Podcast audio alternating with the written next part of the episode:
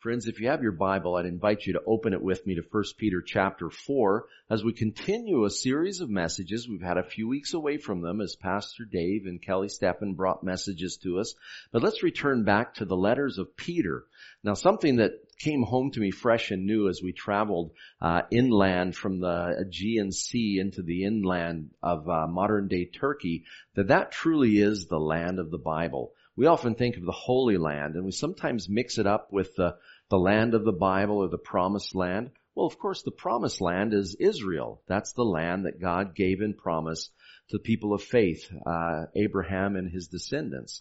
But the land of the Bible, well, that encompasses uh, Egypt as the children of Israel sojourn there uh, the travels of the uh, the wilderness wanderings, uh, the Sinai Peninsula through modern day Jordan into Israel, Jesus traveling up into Lebanon on his little side mission trip during his public ministry, and then of course the land of the New Testament is the land of the new church and the growth of the kingdom of God throughout the Roman Empire, and that takes in modern day Turkey, that takes in part of the Balkans, it takes in uh, Greece and Italy and Paul's uh, dearest wish was to make it all the way to Spain to share the good news of the gospel. So we were able to go through the towns of the Bible. You would be able to stand in one spot and look down this beautiful Lycus River Valley with the snow-capped mountains on one side and hills on the other and you say, well, there's Colossae, where the book of Colossians was written to.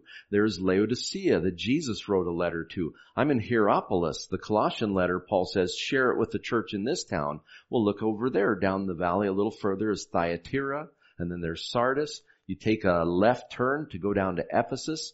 You get a sense of place that these are real people living in proximity to one another. Now the land I went through was the land of the apostle John, the apostle Paul, the Barnabas and Silas, the missionary journeys, but the Turkish modern day country, the Anatolian Peninsula, we were in what was called Asia, that was the uh, Roman province of Asia, and Phrygia, but then Peter, he writes later in time, he writes this letter to Christians in the five Roman provinces along the Black Sea, just across from Crimea Ukraine and Russia where the conflict is going. And that was called like ancient Bithynia and Pontus. But it was very near. It was to people in modern day Turkey. That was where the church was growing.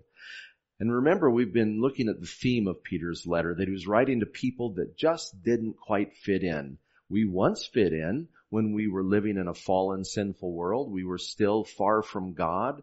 But coming to know Jesus, being born again, and adopted into the very family of God makes such a profound change in someone, or it should, that you no longer fit in where you once did.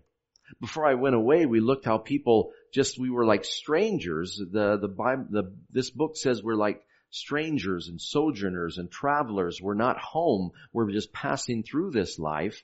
And Peter says people will think you strange because you don't join in with them into the sinful life you once did. And then he continues the message today. He talks about living our lives in light of the end of them. I think you should always plan wisely. You should look at your life and never live it haphazardly, knowing that your time is limited. We often don't wake up to that fact until we are in an emergency room and the doctors have a grim prognosis for us, or we're in a senior's home living out our final days, remembering with regret all the things we did that in retrospect just don't seem that important. The Bible says, number your days right to gain a heart of wisdom. And Peter will touch on that theme in a way that is, is fascinating by looking at the return of Jesus for each one of us. The book of James, which falls just before 1 Peter, the book of James says, waiting for the return of Jesus is like being a farmer. Like being a farmer a couple weeks ago when the crop was in, the seeding was done, and all we needed now was rain. We have fertile soil. We have sunshine. We have all of the chemicals that modern science can add to make those plants grow, but without moisture, it all goes for naught. That patient waiting for rain, the book of James, James says, it's like waiting for the return of Jesus. We see that a little earlier in James chapter 5, beginning in verse 7. James writes, Be patient then, brothers, until the Lord's coming. See how the farmer waits for the land to yield its valuable crop, and how patient he is for the autumn and spring rains. You too be patient. Stand firm, because the Lord's coming is near. Be patient, stand firm, for the Lord's coming is near. Now, throughout the New Testament, all of the Bible teachers and writers, you see them unanimously teaching that the return of Jesus was at hand. It was near. And that was based on Jesus' own words. They expected to see the return of Christ in their lifetimes. Remember when Jesus on the Mount of Olives ascended to the Father's right hand, they stood there watching for him to come back. It took angels to say, men of Galilee, why do you stand looking into the sky? This same Jesus you saw, he will come back. But before then, Jesus said, you needed to take the good news to the uttermost parts of the earth. This isn't just geographical, this is chronological. As we see, there were generations upon generations yet unborn that Jesus wanted the gospel message to go to. We are his missionaries to the 21st century. No one has ever faced such a daunting task. There are more people alive between seven and eight billion souls in this world, most of whom have not yet heard the good news of Jesus. Our work is far from done.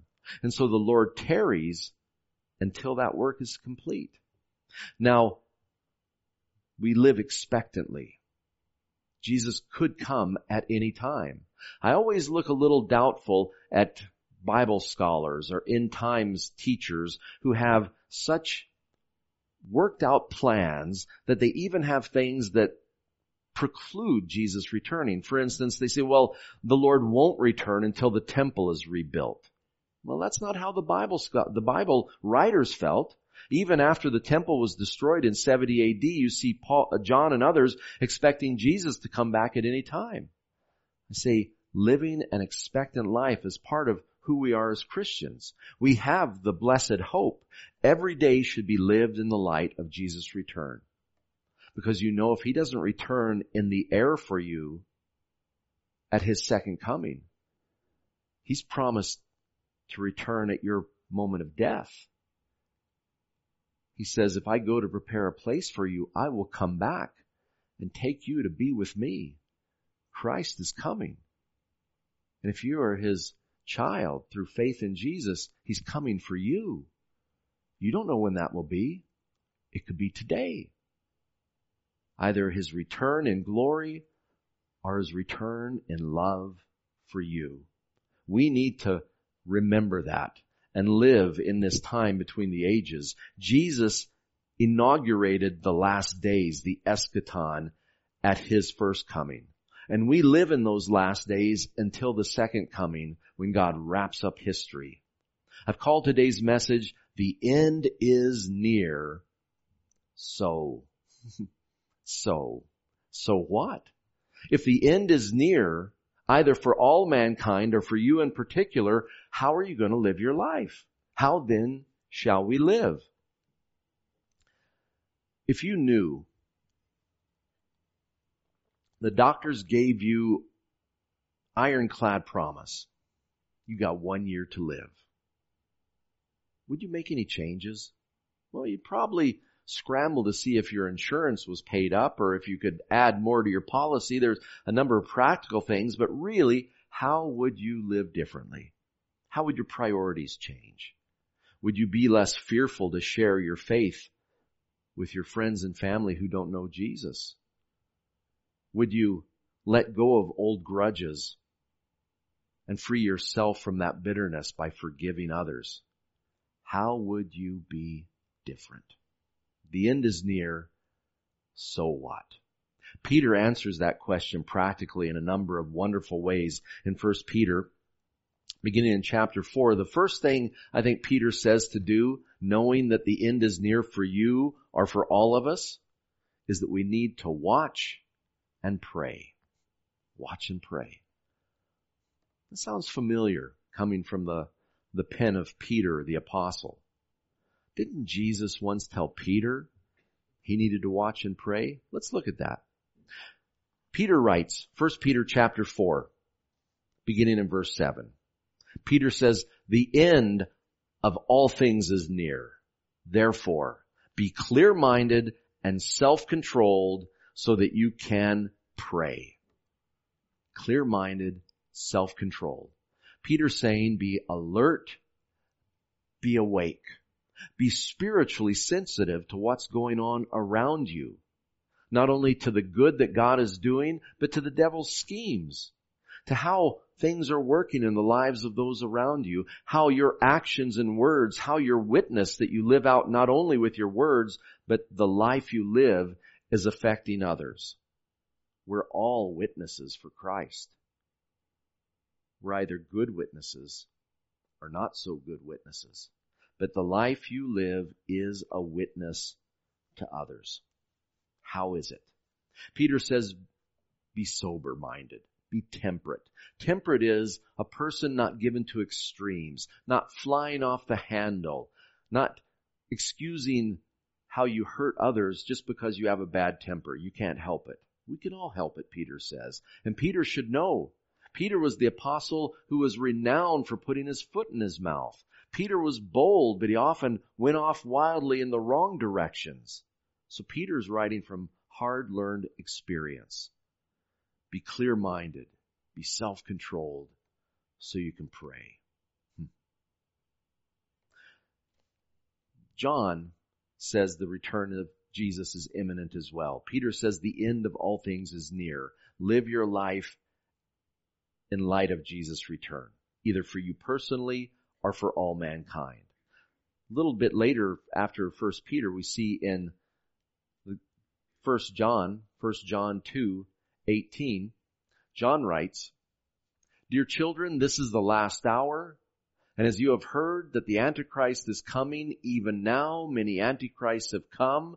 This is how we know it is the last hour. Not only do we live in the last days, but John says it's like the last hour of mankind. And we can tell it because the opposition to Jesus, the spirit of Antichrist, if not the historical figure of the Antichrist, who may very well be alive today, that the spirit of Antichrist is at work.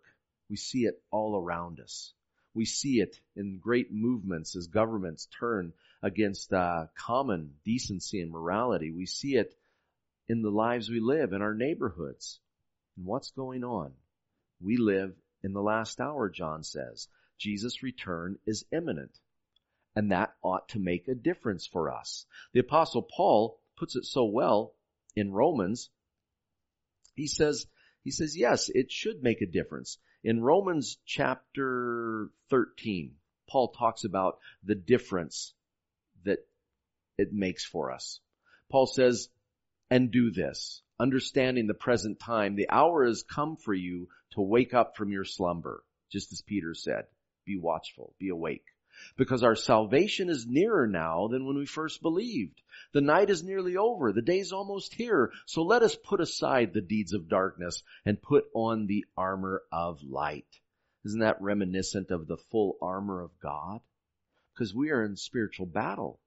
There is people's eternal souls at stake. And we need to stand firm in the day of testing.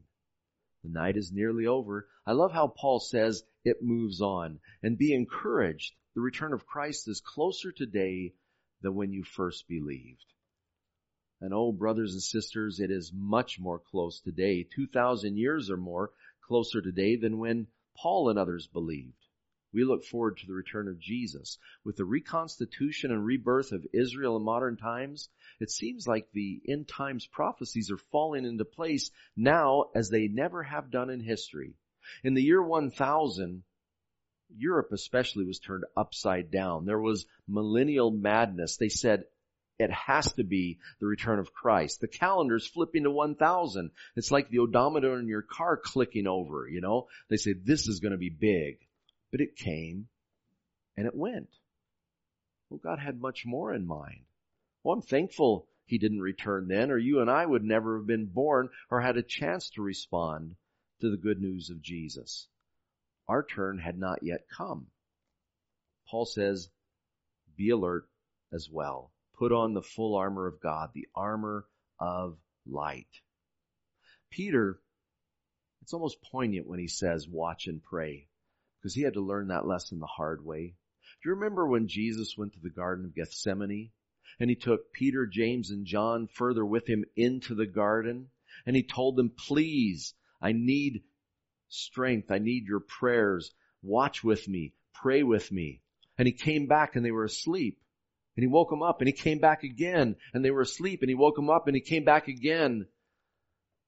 Just let them sleep. They would not watch with him. They would not stay with him.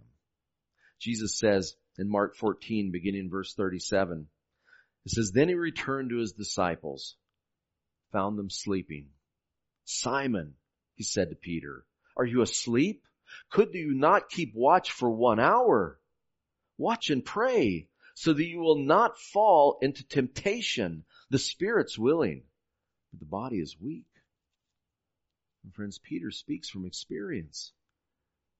He failed to watch and pray, and so he fell into sin. He betrayed Jesus. He denied his Lord again and again and again. And it wasn't until the events in the shore of Galilee in John 20 recorded that Jesus reinstated Peter into fellowship. The disciples knew that Peter had fled. He knew, they knew that he had denied Jesus. He should be disqualified, we'd say. But Jesus asked him a simple question. Do you love me? Because it was the love that brought forgiveness and restoration. And so Peter says, not only do you and I need, in light of the return of Jesus for us or for all of us, that we need to watch and pray, but we need to love deeply, fervently, from the heart. Not just as an afterthought. Not just a, a kind word now and then. We need to love. That is the Christian virtue it's above all other things. It's why we were saved. For God so loved the world, and it's what we have to share with others. That deep love that Jesus gives us. We see it in beginning in verse 8. Peter writes, above all, above all, love each other deeply, because love covers over a multitude of sins. Offer hospitality to one another without grumbling. And that's a practical expression of love. Love forgives. It covers a multitude of sins. Peter says in this passage that if we love fervently, if we make love a priority for the brethren, brothers and sisters, and our lost neighbors, the love not only is willing to forgive as we've been forgiven, but it also gives of itself. That's what hospitality is. You give of your resources to care for others. And walking in the dust of those Turkish uh, ruins, go through those amazing Roman cities from the time of the Bible. We walked through theaters where Christians were burned at the stake. We walked through incredible 30,000 seat Roman stadiums freshly excavated where Christians were put to death for sport the people in the stands who pronounced ugula, from where we get the word jugular, it means cut their throats. They were accessories to our murders. It was distressing. It made it so real. And yet, we're willing to forgive. We forgive as we've been forgiven. Christians needed hospitality. When they moved with the good news of the gospel from one town to another, there was no Best Western. There were no Holiday Inns. If they didn't have Christians to care for them, They were lost, strangers and sojourners in an unloving world. But the phrase that catches our attention, it's often quoted, love covers a multitude of sins. What does that mean? Is that as shady as it sounds? That there's some sort of cover up going on? Because we know oftentimes, especially in modern political scandals, that the crime itself is often not the worst part. It is the cover up that people often go to jail for. That's not what this is talking about. It's quoting, Peter's actually quoting the Old Testament, Proverbs chapter 10, beginning in verse 11. The mouth of the righteous is a fountain of life, but violence overwhelms the mouth of the wicked. Hatred stirs up dissensions, but love covers over all wrongs. When you love, you will forgive. That's what it's talking about. But it's using sacrificial language. Remember how people experience the forgiveness of God through the sacrificial system? They spoke of love covering the sin, just as the blood of the sacrifice would cover the seat of atonement. God covered our sins. John says the blood of Christ washes away our sins. It's gone. When we cover the sins of others, we wash them away with forgiveness and with love. And who today among us doesn't need that? Who around us as our friends and neighbors don't want to experience that from you and I? Love and forgiveness. Not a cover up. Cover ups are exactly the opposite. When our sin is covered by love and forgiveness, it's done away with. In fact, Paul writes in 1 Corinthians chapter 13, we often hear it at weddings, but we need to attend to it every day because it's the life we should be living. We should be living a life of love. 1 Corinthians 13 was written to a church that was fighting over spiritual gifts. Who had the best gift? And Paul says, don't worry about your gifts. Worry about your heart. Do you live a life of love? Paul says in this passage, he says that love is patient. Love is kind. It does not envy. It does not boast. It is not proud. It's not rude. It's not self-seeking. It's not easily angered. It keeps no record of wrongs. When you love, you forgive. When you forgive, you forget. You don't hold it in reserve to remind somebody when they let you down again that they're a serial offender and it makes matters worse. The law courts may do that, but we don't. We keep no record of wrongs. Compare our own hearts to what scripture lays out for us as how we should be. I find daily I fall short. I'm going to grow in the grace of forgiveness and love and treating others as God has graciously treated me. The book of Psalms talks about the other side, the cover up. If we try to cover up sin, well, it can have the terrible consequences the child abuse in so-called Christian orphanages, the abuse of children in the worst part of the residential school story. Those cover-ups never end well because the sin is still there and it's still doing damage. It's doing damage to those sinned against and if you're covering up your sin today and trying to live one life on Sunday morning, but the rest of the week you're a different person, a covered up sin results in a burden. Carrying a load of guilt and shame and remorse. God wants to cover the sin with the shed blood of Christ. We confess our sins and He is faithful and He is just and He forgives us our sins and cleanses us from all unrighteousness. In Psalm 32, the psalmist writes, it's not quoted on the screen, but he said when he covered up his sin, he said he kept silent about it. He didn't tell anyone about it. And when he did that, the cover up that almost wrecked him. He said his bones wasted away. He groaned all day long. God's hand was heavy on him and his strength was sapped. But when he confessed his sin and let God cover it, he says, then I acknowledged my sin to you and I didn't cover up my iniquity. I said, I will confess my transgressions to the Lord and you forgave the guilt of my sin. And the love of God covers a multitude of sins. We need it every day. The shed blood of Jesus was for every sin of every person that they would ever commit. It was all paid for. Don't carry that covered up sin. Don't carry that load of guilt. Repent, confess, and find restoration as Peter did. And he shares that good news with us. So we watch and pray, we love deeply, and then we're called to share the love practically by serving graciously. And when I say grace, it's kind of tricky. It's the word, it's the word in Greek is charis. Grace and charis mean a gift freely given, graciously given.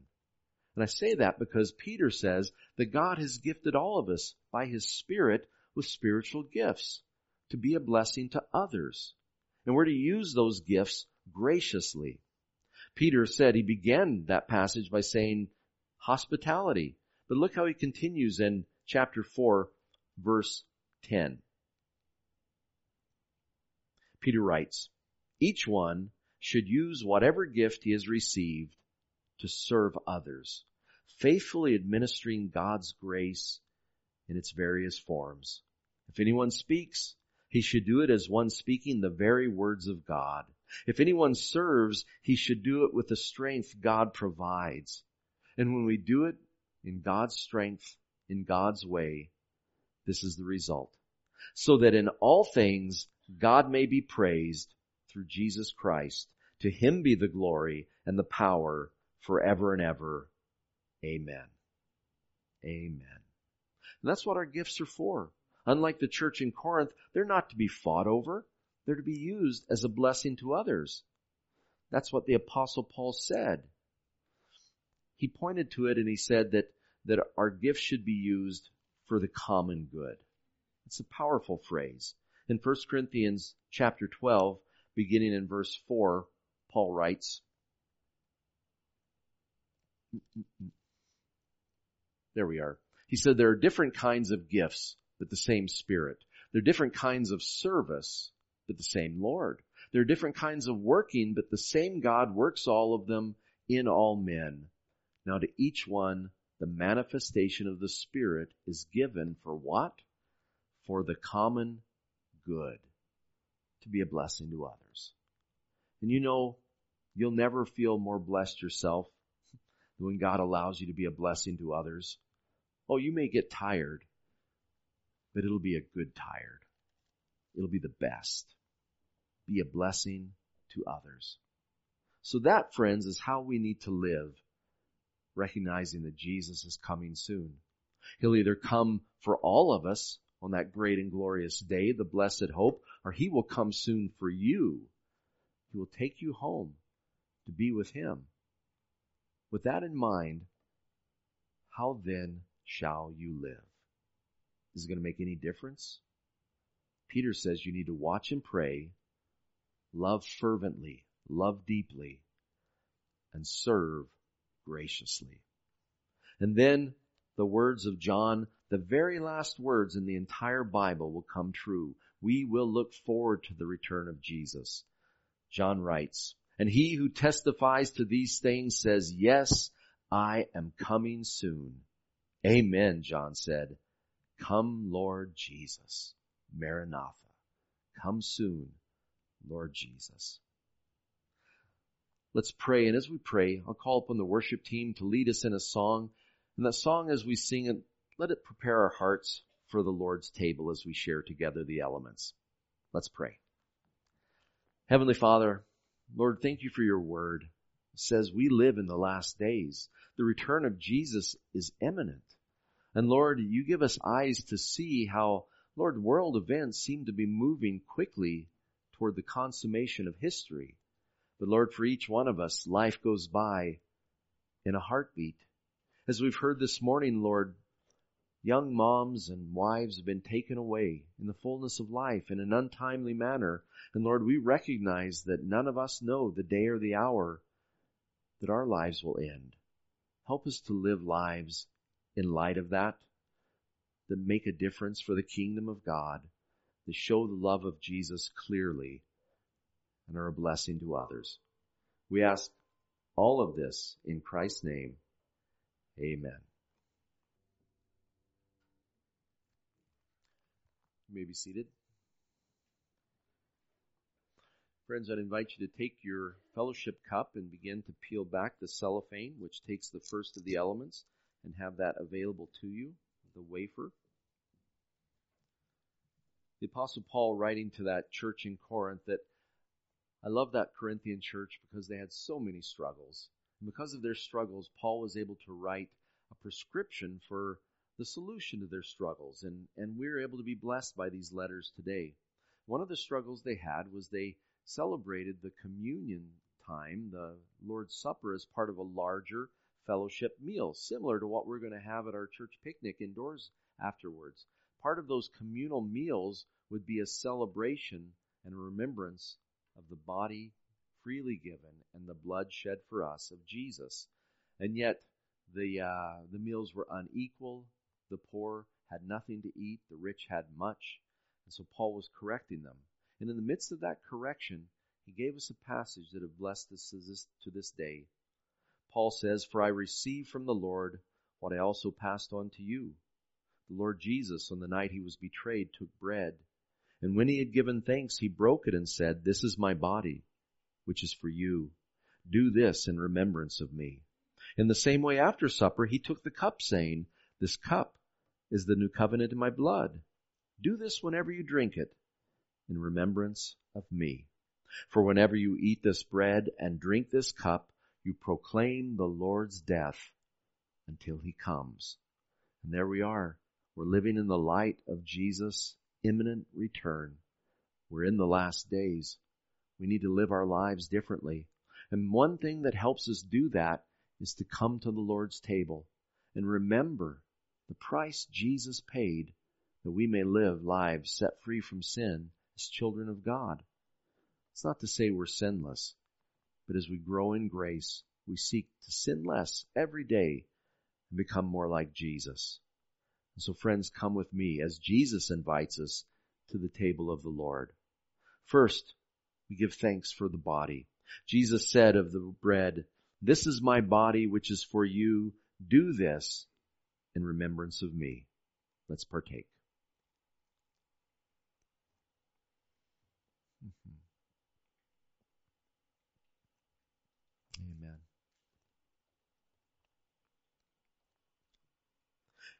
The symbol of the shed blood of Jesus is the cup, the fruit of the vine, deep red, reminiscent of the blood shed by Jesus. Jesus took the final cup of the Passover meal. It was the cup of the great blessing, but he changed the meaning of it. No longer would God's people be set free from slavery in Egypt, but now, as a child of God, you've been set free from the curse of sin and death. By the shed blood of Jesus, your sin has been covered. It's been washed away. Jesus, when he took the cup, said, This cup is the new covenant in my blood. Do this whenever you drink it in remembrance of me. Let's drink. Amen.